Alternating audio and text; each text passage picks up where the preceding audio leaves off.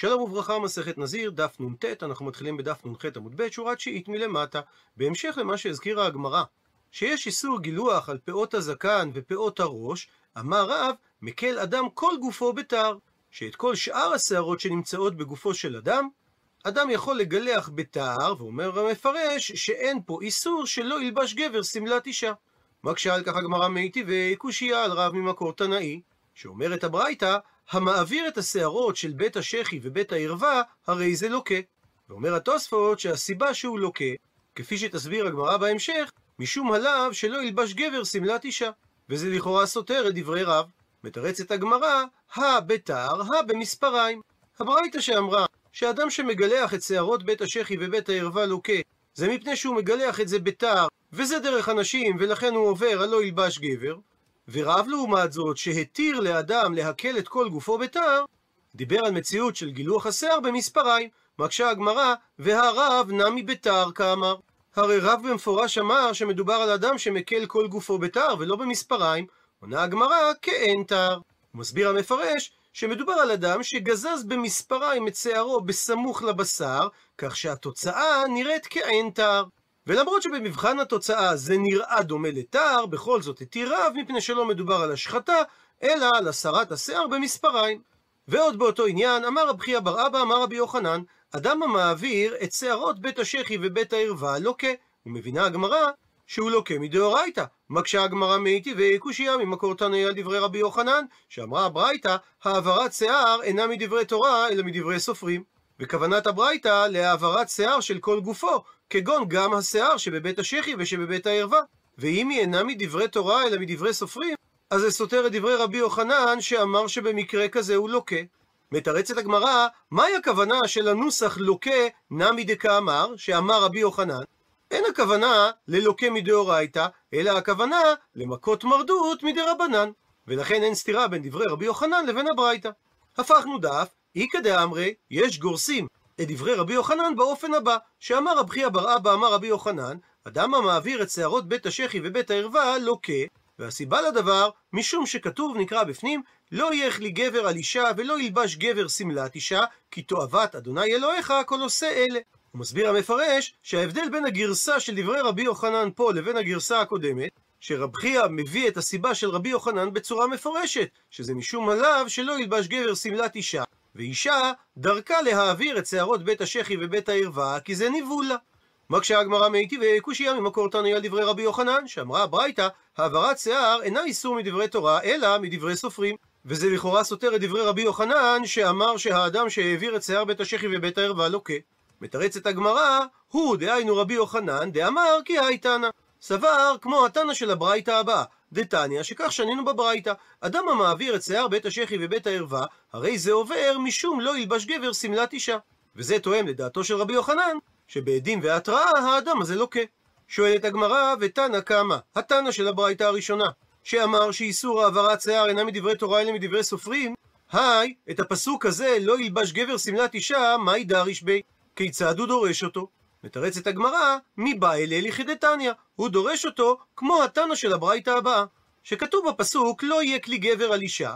ושואלת הברייתא, מהי תלמוד לומר? מה זה בא ללמד? שהרי אם זה בא ללמד שלא ילבש איש שמלת אישה ואישה לא תלבש שמלת איש, זה לא מסתדר, שהרי כבר נאמר בהמשך הפסוק את הביטוי תועבה היא, ובלשון הפסוק כי תועבת השם אלוקיך כל עושה אלה, ועם כל הכבוד, כאשר איש לובש שמלת אישה ואישה לובשת שמלת איש ואין כאן תועבה. שהרי משמעות המילה תועבה זה טועה אתה בא, ענייני זימה. אלא מסבירה הברייתא, הכוונה בפסוק שלא ילבש איש שמלת אישה וישב בין אנשים, ואישה לא תלבש שמלת איש ותשב בין האנשים. שאז יש לחוש משום ייחוד, וזה יכול להוביל למעשה פריצות, ולכן קרא לזה התורה תועבה. וזה תואם לדעת התנא בברייתא הראשונה, שאם מדובר על העברת שיער שאין בה מטרה של תועבה, אז זה לא אסור מדברי תורה. בדיוק כמו שלא אסור מדברי תורה שאיש ילבש שמלת אישה או שאישה תלבש שמלת איש, אם אין בעיה של תועבה בעניין. וממשיכה הברייתא, רבי אליעזר בן יעקב אומר, מניין שלא תצא אישה בכלי זין למלחמה. תלמוד לומר, מזה שכתוב, לא יהיה כלי גבר על אישה. ומהסיבה הזו, מסביר המפרש, מצינו ביעל אשת חבר הקני, שהיא לא הרגה את סיסרא בכלי זין, בחרב או בסכין, אלא כמו שנאמר, ידע ליתד תשלחנה. והמשך הפסוק, ולא ילבש גבר שמלת אישה, זה בא ללמד שלא יתקן איש בתיקוני אישה. דהיינו, שלא ישים על עצמו איפור ולא יתלבש בבגדים צבעוניים של אישה. הרי שדעתו של רבי אליעזר בן יעקב תואמת לדעת התנא בברייתא השנייה, שאדם שמעביר את שיער בית השחי ובית הערווה, עובר משום לא ילבש גבר שמלת אישה. הוא מסייג את הדברים, אמר רב נחמן, שבנזיר מותר לו להעביר את שיער בית השחי ובית הערווה, כי סבר רב נחמן שאחרי שהנזיר מבצע את התגלחת ומעביר את כל שיער ראשו, אז הוא גם ככה לא נראה משהו, וכולם מבינים שעל הדרך אצל הספר הוא גם מעביר את שיער בית השחי ובית הערווה לא עבור יופי, אלא כדי לתקן את השיער לשם תועלת. ומגיבה הגמרא על דברי רב נחמן ואומרת, ולית הלכתה כבתי. אין הלכה כמותו, וגם נזיר שמבצע תגלחת, אסור לו להוריד את שיער בית השחי ובית הערווה. אמרו לי, שאלו רבנן לרבי שמעון בר אבא, חזינא לי, ראינו לרבי יוחנן דלית לי, שאין לו שיער בבית השחי. וכיצד זה ייתכן? הרי רבי יוחנן בעצמו הוא זה שאמר שאסור לגלח את שיער בית השחי. אמר להון, עונה להם רבי שמעון בר אבא, שהשערות של רבי יוחנן מחמת זקנה נשרו, ולא מחלת תגלחת. ומספרת הגמרא, ההוא, אותו אדם, דהתחייב נגידה קמי דרבי עמי, שהוא התחייב במלקות בבית הדין של רבי עמי. וכאשר הורידו לו את הבגדים כדי להלקות אותו מכת מרדות, שנותנים אותם לפי עומד דעתו של הדיין, עגלי נתגלה שיער בית השחי שלו. חזיי וראה רבי עמי דלא מגלה, שהשיער של אותו אדם לא מגולח, כנראה שונה מרוב האנשים. בעקבות כך, אמר להון רבי עמי, לאנשים שהתעסקו עם ההלקאה, שיווקוה, תעזבו אותו, הוא לא צריך לקבל מלקות, דין מן חבריה הוא. שזה שהוא ידע שאסור להעביר את שיער בית השחי, מוכיח שהוא מהחברים, דהיינו מתלמידי החכמים. הוא מסביר על כך היעבץ, הלא הוא רבי יעקב עמדין, שהיה רב, פוסק ומחבר ספרי הלכה, נולד באלטונה בשנת 1697 ומת שם בשנת 1776. עד גיל 17 הוא למד אצל אביו, החכם צבי, ואחר כך הוא למד באמסטרדם.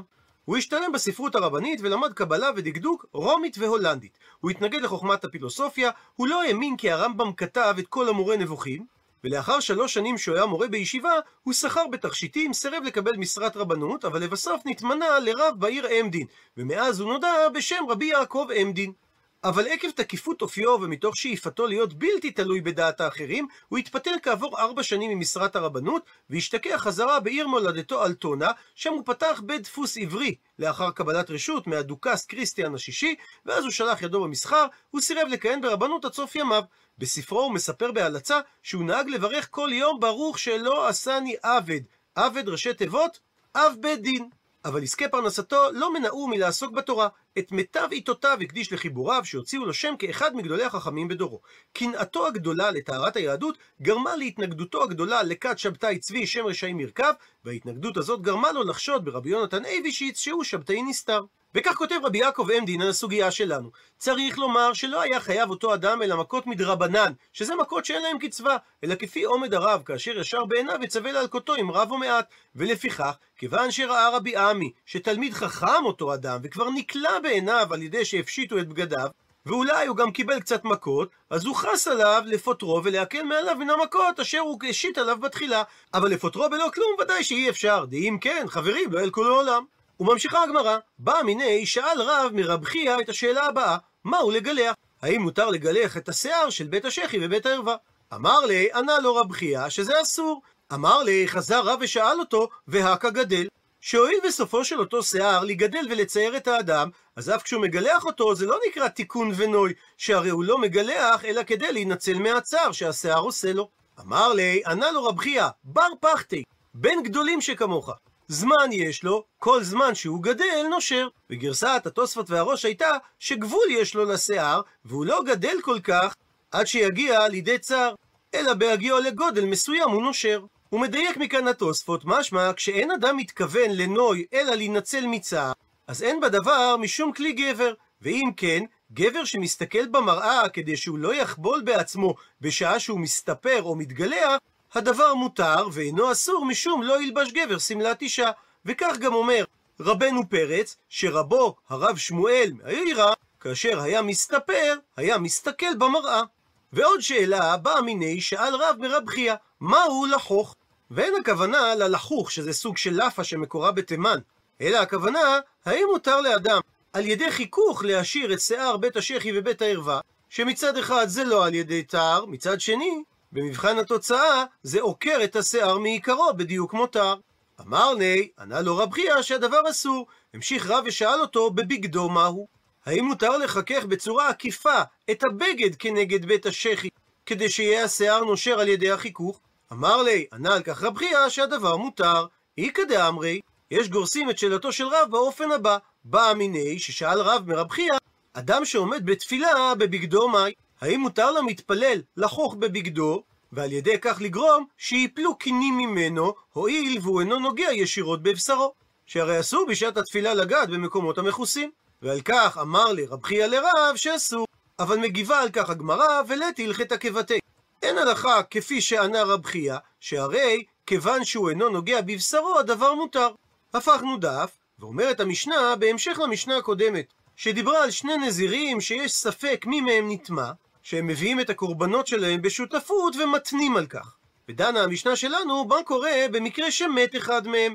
אמר רבי יהושע, יבקש אותו נזיר שיש ספק אם הוא נטמע או לא, אדם אחד מן השוק שידור כנגדו בנזיר, במקום הנזיר שמת, ואומר לו, הנזיר לאותו אדם מן השוק, אם טמא הייתי, הרי אתה נזיר מיד, ואם טהור הייתי, הרי אתה נזיר רק לאחר שלושים יום. וסופרים שניהם שלושים יום. ומביאים בסוף השלושים יום קורבן טומאה וקורבן טהרה. בשותפות, כאשר כנראה המימון זה מימון מלא של הראשון. ואומר הראשון, אם אני הוא הטמא, אז קורבן הטומאה הוא שלי וקורבן הטהרה הוא שלך. אבל, ואם אני הוא הטהור, הייתי, אז הרי אתה נזיר רק לאחר שלושים יום. אז קורבן הטהרה שאנחנו מביאים עכשיו שלי הוא, וקורבן הטומאה הוא בספק. דהיינו, שאת קורבן הטובה מביאים רק מספק, שהרי כבר למדנו שאת חטאת העוף מביאים גם על ספק טומאה, והיא אינה נאכלת, אלא הולכת לקבורה. ואת עולת העוף, או שמביאים אותה לשם נדבה, או שלא מביאים אותה כלל. שהרי קורבן עולה מוגדר כדורון בעלמא, ולכן הוא לא מעכב. וגם קורבן אשם במקרה כזה הוא לא צריך להביא, מפני שאשם אינו מעכב בכפרה. וסופרים שניהם שלושים יום נוספים, ומביאים קורבן טהרה. ואומר הנזיר הראשון את התנאי הבא: אם אני הייתי הטמא מלכתחילה, אז קורבן הטומאה שהבאנו בהתחלה שלי, וקורבן הטהרה היה שלך, שהרי התנאי היה שאם אני הייתי טמא, אתה נזיר מיד. וממילא, וזה הקורבן שהבאנו עכשיו, הוא קורבן טהרתי. ואם אני הוא הטהור, אז קורבן הטהרה שהבאנו בהתחלה היה שלי, וקורבן הטומאה בספק, כפי שהסברנו, הוא הביא אותו משום ספק ובעצם לא היה בו צורך, ועל פי התנאי שהתנינו בהתחלה, אם אני הייתי טהור, אתה נהיית נזיר רק לאחר 30 יום. ואם כך, וזהו קורבן טהרתך. ונעזר בטבלה הבאה. אם הנזיר הראשון שנשאר בחיים אכן היה טמא מת, הרי הנזיר שהוא גייס מהשוק קיבל על עצמו נזירות באופן מיידי, ולכן כעבור 30 יום הנזיר הראשון צריך לבצע תגלחת טומאה ולהביא קורבנות טומאה, שזה עולת העוף וחטאת העוף, כי את הכבש לאשם הוא לא מביא, והנזיר השני מביא קורבנות טהרה, שזה כבש לעולה, כבשה לחטאת ועי לשלמים. וכעבור 30 יום נוספים, הנזיר הראשון מבצע את תגלחת הטהרה, ומביא גם הוא את קורבנות הטהרה. אבל במידה והנזיר הראשון שנשאר בחיים היה הנזיר הטהור, הרי שהנזיר שהוא גייס מהשוק מתחיל את הנזירות שלו רק לאחר 30 יום, כך שביום ה-31 הנזיר הראשון הוא זה שמביא את קורבנות הטהרה, שזה כבש לעולה, כבשה לחטאת ועי לשלמים, ורק אז מתחילה הנזירות של הנזיר מהשוק, שלאחר 30 יום הוא מביא את קורבנות הטהרה שלו.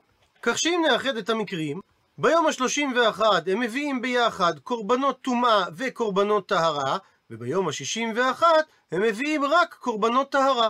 כי אם הנזיר הראשון אכן טמא-מת, אז הוא מביא את קורבנות הטומאה ביום ה-31 ואת קורבנות הטהרה ביום ה-61, ועל הנזיר מהשוק חל הנזירות מיד, ועבורו הביאו את קורבנות הטהרה ביום ה-31. אבל אם הנזיר הראשון היה טהור, אז ביום ה-31 קורבנות הטהרה הם עבורו, וקורבנות הטומאה היו מיותרים והביאו אותם רק מהספק, והנזירות של הנזיר מהשוק חלה רק ביום ה-31, וקורבנות הטהרה ביום ה-61 הם עבורו. מגיב על כך אמר לו בן זומא, ומי שומע לו שידור כנגדו בנזיר.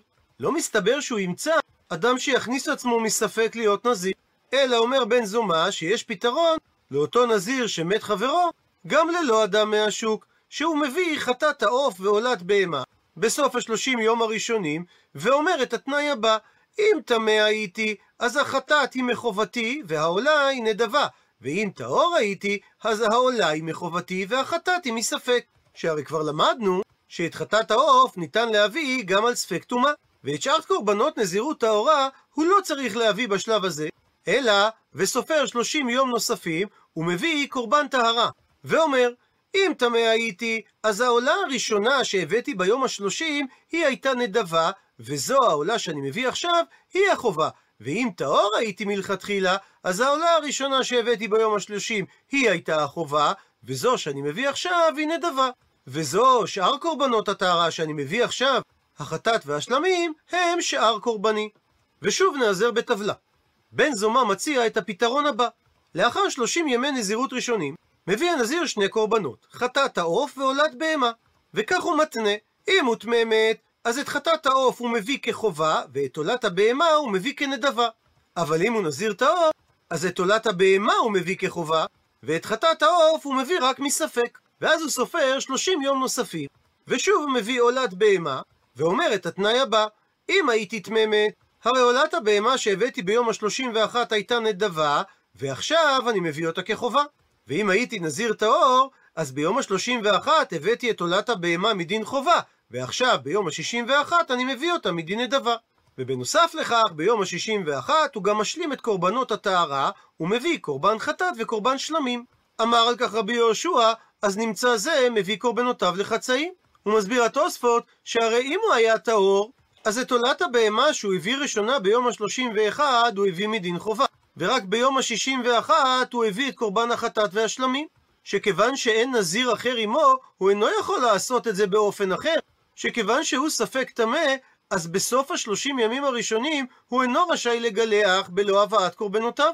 ואם כך יוצא שהוא לא מביא את כל הקורבנות באותו זמן, אלא לחצאים, שאת קורבן עולת הבהמה הוא מביא ביום השלושים ואחת, ואת ההשלמה של קורבנות הטהרה, קורבן החטאת וקורבן השלמים, הוא מביא רק ביום השישים ואחת. הוא מסיים את המשנה, אבל הודו לו חכמים לבן זומא, שכיוון שסביר שהוא לא ימצא אדם אחר מהשוק שידור כנגדו, אז הודו חכמים לבן זומא, שאין בעיה אם הוא יביא את הקורבנות טהרה לחצאים. ומקשה הגמרא על דברי רבי יהושע, וליתי, איזה בעיה יש בלהביא קורבן לחצאים?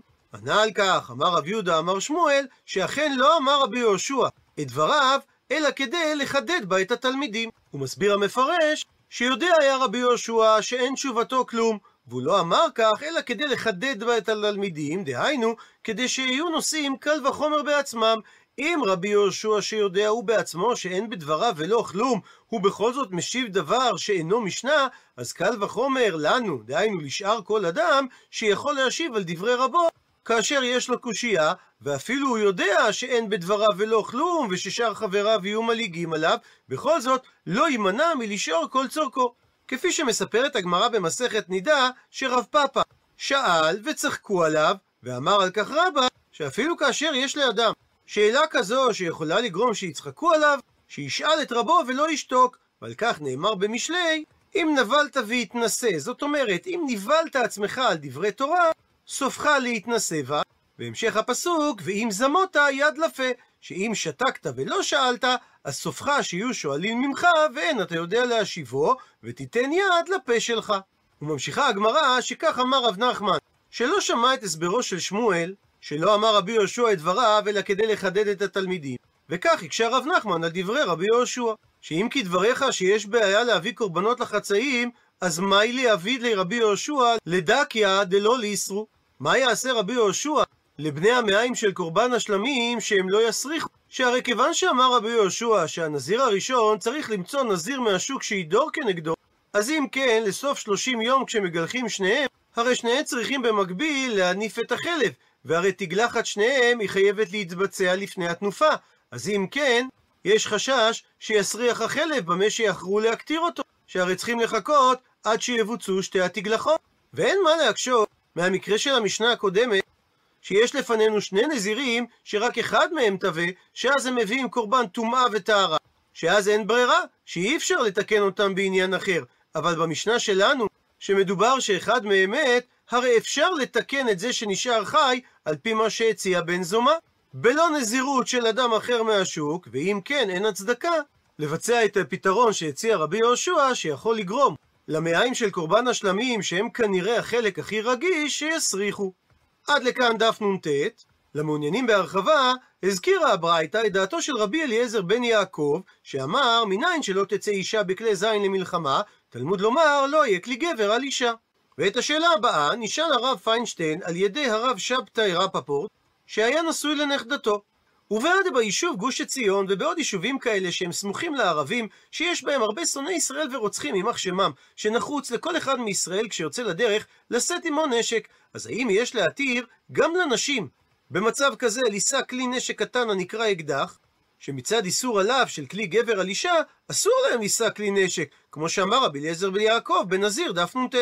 וכתב הרב רפפורט שבמקום שיש פיקוח נפש ברור שמותר, אבל אנשים חשבו שאין בזה סכנה, מטעם שעל כל פנים יד ישראל תקיפה, כי יש שלטון של ישראל, וגם אפשר להם, לנשים, שלא לצאת ממקום היישוב, ואם נחוץ להם לנסוע לאיזה מקום, אז ייסעו רק עם ליווי של אנשים הנושאים נשק, אבל מאחר שזה דבר שקשה לפניהם להתנהג שלא כמו שהורגלו, אז אולי צריך להתיר להם באופן לשאת את האקדח, וכתב הרב שבתאי טעמים להתיר. וענה לו על כך הרב פיינשטיין, שבעצם לדין הפשוט, שבמקומות שקרוב לערבים הרוצחים, שאין יראים מהממשלה כמעשים בכל יום, מותרות הנשים לשק לזין, לא רק להצלה מהריגה ממש, אלא אף להינצל מהקאות בעלמא, שבמלחמות קטנות אלו נמצאות הנשים כאנשים, ובהכרח שלכן לא שייך חילוק בין גברים לנשים במה שהם צריכים לכך להינצל, ויש לכך מה שיותר עדיף לזה. ולכן זה נחשב שדרכם של הנשים כמו של הגברים לקחת נשק. אפילו אם במציאות אין ניסיון לנשים מפני חולשתן ויראתן בנשק כמו לגברים. וממשיך הרב פיינשטיין וכותב שלא שייך לחייב בשביל זה את הנשים שלא ייסעו למקום שרוצות, ואפילו אם נאמר להם לקחת אדם שיש לו נשק לליווי, הרי יותר טוב שלשניהם יהיה נשק. ואיסור כלי גבר על אישה זה רק לצאת למלחמה, שזה אין דרך הנשים, ולכן הן אסורות, ולכן גם במקומות שבחזקת שלום, הן יהיו אסורות מלשאת נשק. ומה שהביא המפרש שיעל הרגה את סיסרא ביתד ולא בכלי זין מצד איסור כלי גבר, המקור לכך זה מתרגום יונתן בן עוזיאל בשופטים, שאחרי שסיסרא כבר היה כפות מצד העייפות והתרדמה שהפיל עליו השם, היה ליעל זמן לבקש יתד להרוג אותו. אבל אם הוא לא היה כפות וישן, פשוט שיכלה הייתה להשתמש בכלי נשק ולא ביתד. ומכל מקום מסיים הגרב פיינשטיין, צריכות הנשים ללמוד איך להשתמש באקדח, שזה יותר נחוץ לפניהם, ולישא אותו במקום שיותר קל להוציאו. והוא חותם בברכה, זקנך אוהבך בלב ונפש, משה פיינשטיין.